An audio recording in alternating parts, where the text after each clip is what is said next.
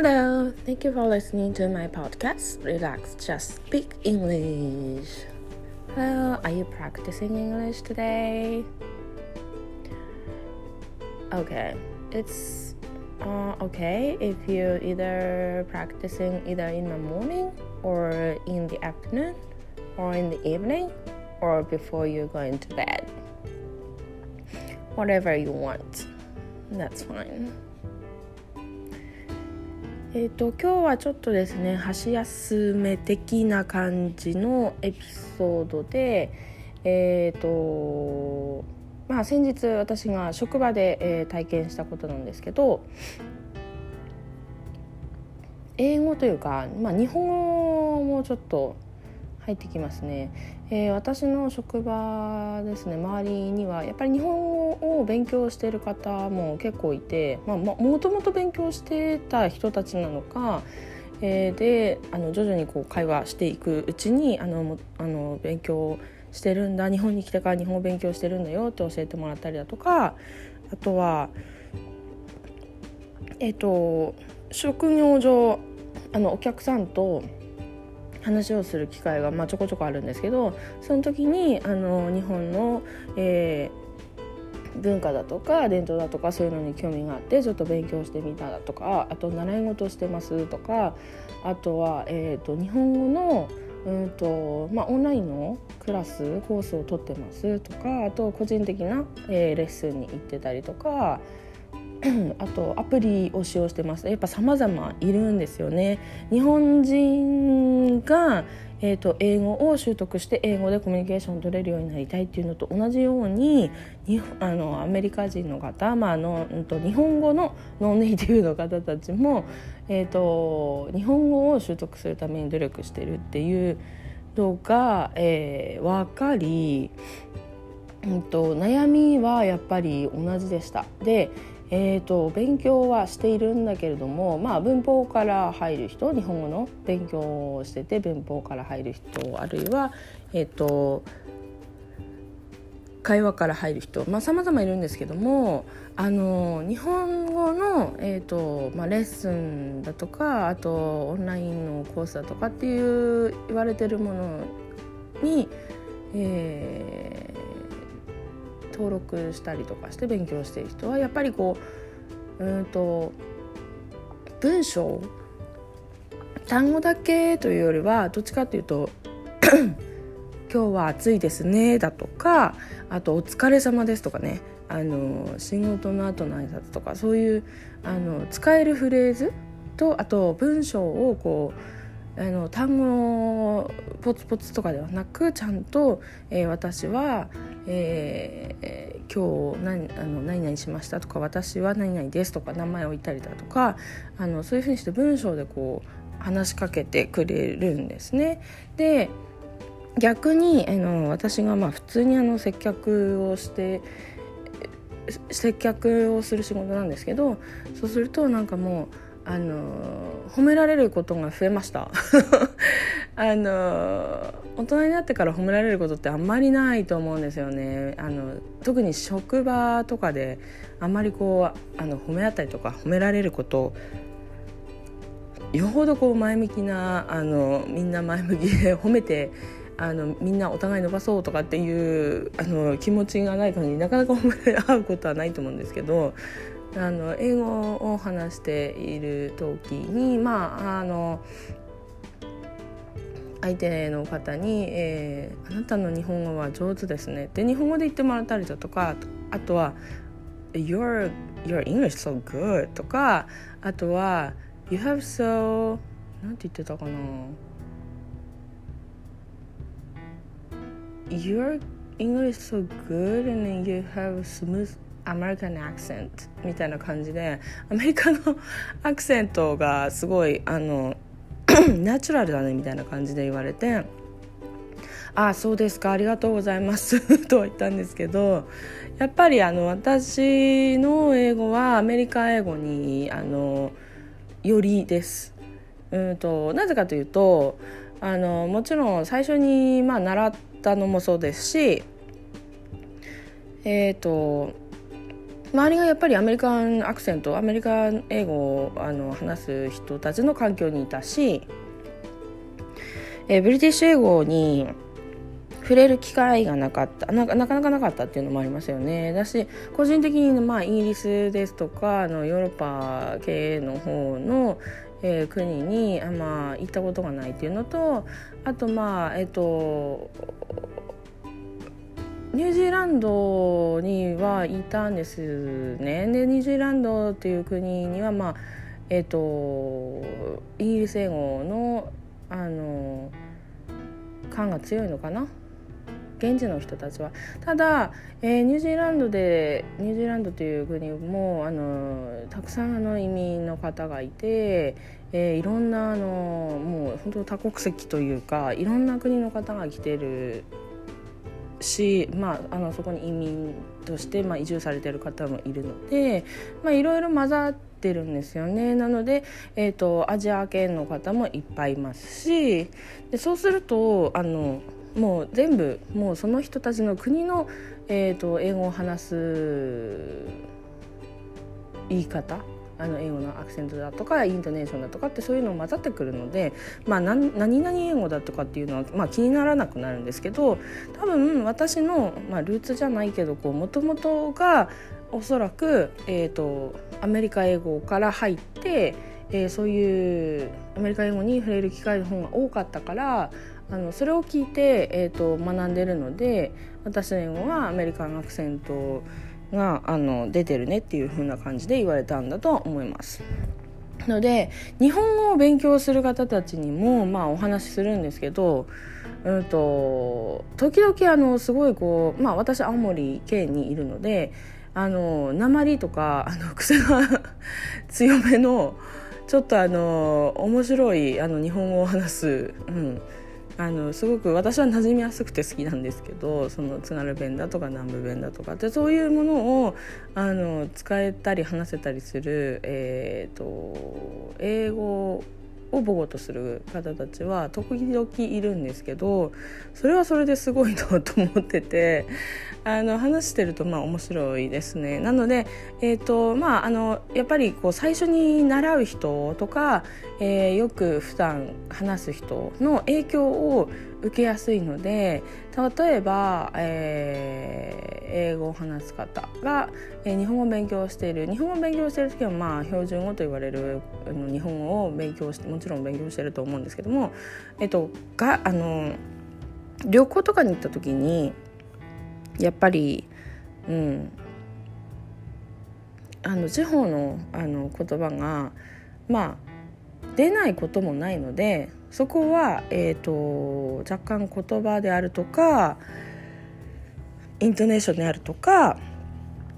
アクセントだとか使い方が、違いが見えてくると思うよ、それはそれで面白いけどねっていうふうに伝えるようにはしています。で、英語を勉強している人も一緒で、どれくらいで私は日本語を使って日本人の方とスムーズにコミュニケーション取れるようになりますとか聞かれたんですね。その質問してきた方は、私が日本語で、返した言葉に関しては多分理解してたんですよね。理解してるからこそ答え方がわからないだけで、理解はしてるので英語でそれに対して返してくるっていうことはしてました。なのでこれ日本人で英会話を習得しようとしてる、英語を使ってコミュニケーション取りたいっていう人たちも同じ現象だなと思って、なので英語を勉強してる自分だけが大変とか大変だとかって、これみんな同じ悩みを持ってて、みんな同じようにもがいててっていうのかな、なのでそれをどうしたらいつになったらっていうのは、おそらく同じ気持ちというか同じ疑問だと思うんですよね。ただその方にもお伝えしたんですけど、もうとにかく、使って間違ってもいい、失敗してもいいから使ってコミュニケーションを取っていくしかないですよね。でだから職場で、日本人の方がいるんであれば日本人の方にちょっと挨拶してみるとか使ってみるとか、質問、自分が疑問で口語の違いが分からないということをもうとにかく聞いてみるとか、あとは、仕事外でもちょっとご飯食べに行ったりするお友達を作る、そういう方がいるんであればその人に日本語の質問をしてみるとか、日本語の質問をされて説明そんな詳しく説明しなくてもいいですよね。日本人として知らない、ほぼほぼ知らない使えないってことはないと思うので、それを英語で説明するのはちょっと大変かもしれないですけど、それは身振り手振りとかってやってもいいと思います。逆に伝えるのが難しくて大変だったっていう経験がまたその後の、伝えたいっていうなんていうのかな、気持ちの強さにつながるので、だからこれをこうしたらやっぱりトライしてみて、失敗しました、じゃあどうやって言えばよかったかなって考えての、次回はじゃあこういう風にしてみよう、改善してみるっていう、そのプロセスがやっぱり大事です。言葉もですね。で最終的にやっぱり自分の気持ちを乗せて会話をする。で最初はやっぱり何かっていうと真似ですね。日本語を勉強している方たちもやっぱり、自分、教科書だとかそのオンラインレッスンだとか、あとアプリを使ったその単語を聞いてそのまま言うっていう練習をするので、英語を勉強してる方もしかりで、何でもいいんですよ本当に。アプリでも映画でもドラマでもオンラインのクラスでもいいので、この人がこういう風に言ったっていうのを何か気になった表現だけでもいいのでピックアップしてそれをひたすら練習すると、やっぱり出やすくなる。本当に小さい子供とか赤ちゃんが徐々に言葉が言えるようになって、で彼らは本当に聞いたままを言おうとして、大人のように言いたいがために言おうとしてて、間違っても、それが可愛いってなるじゃないですか。間違っても言えなくても、可愛いねって言って、でも彼らは毎日頑張って言いたいがために言おうと練習してるわけですよ。本当それぐらい毎日一日に何回も言ってたら、さすがに言えるようにはなるわけですよ。英語とか日本語とかっていうとやっぱりある程度の年齢になってくると、大きな壮大なものなので、新たに学習するっていう気持ちがあるとあれなんですけど、気軽に毎日自分の好きなフレーズだとか言葉があるんであれば、それを見つけてその好きな部分を例えばドラマだったりとかは、切り取って練習してみる。私もコツコツ練習はしました。やっぱり口が慣れないと言えないんですよね。なので、単語と単語をつなげている部分がやっぱり日本人は難しかったりするので、そういうのを言い慣れたいから、スムーズに聞こえるようにしたいからっていう強制はしました。強制という言い方もあれですけど、普通に何度も聞き返して本当に自分の口から出る言葉を聞いて練習し続けるだけなんですよね。もう1回で言える人はいなくて、それしかないですので、日本語を勉強してて、私の同僚に最初は日本語で挨拶、やっぱりその人は日本語に興味があるので、私が日本人の、方と他の方と話すのをやっぱ聞いてるんですよね。で最後は最近ですね、仕事終わった後に日本人ってお疲れ様でしたっていうじゃないですか。それは英語にはないんですよ。で日本語独特なものなので、今なんて言ったのって聞かれて、お疲れ様でしたって普通の速さで言いますよね。そうするとおつかでやっぱり聞き取れないので、聞き取れたとこはおつかっていう風に聞き返してくるわけですね。なので3つに分けて、おつかれって、お疲れってもう一回リピートして、さま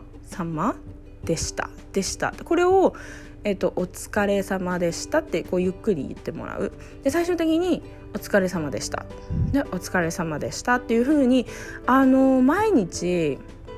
話しかけて毎日言ってみたいな感じで圧をかけて言わせてたら言えるようになったんですよ。本当にこの一言なんですけど本人はおそらくすごくこう達成感があったと思います。すごく満足そうな顔をしていつも帰ってくるので良かったなと思ってて、なのでこの、ちょっとした体験ですけど面白いなと思ったので皆さんと、シェアしたいなと思いました。今日は彼はもう今はスムーズにお疲れ様でしたっていう風に言って、私と仕事終わり挨拶をすることができるようになったので、本当最初はただただしくてあれだったんですけど、もう1週間くらいもしたらもう1週間かかんなかったですね。何日かでもお疲れ様でした言えるようになってて、なので結局そういうことなんですよ。毎日練習をして言い慣れるとこのタイミングで、この言葉をこの人に言うっていうのを決めて練習すると達成できます。そして一つでもそのちょっとした達成感があると、自分の自信につながるので次も次もっていう風になってくるんですね。これはやっぱり体験した人しかわからないのでやっていただきたいですね、そういう機会がある場合はぜひぜひ試してほしいです。で今日はちょっとほぼ、ほとんど日本語なんですけど、精神的なメンタルの部分も大事だと思うので、毎日暑いんですが、へこたれずにコツコツ練習していただけたらなと思います。 OK, thank you for listening to my podcast today again.It was kind of a long talk in Japanese. But then I'm always seeing you're trying your best, and then I'm always here to encourage you. Bye.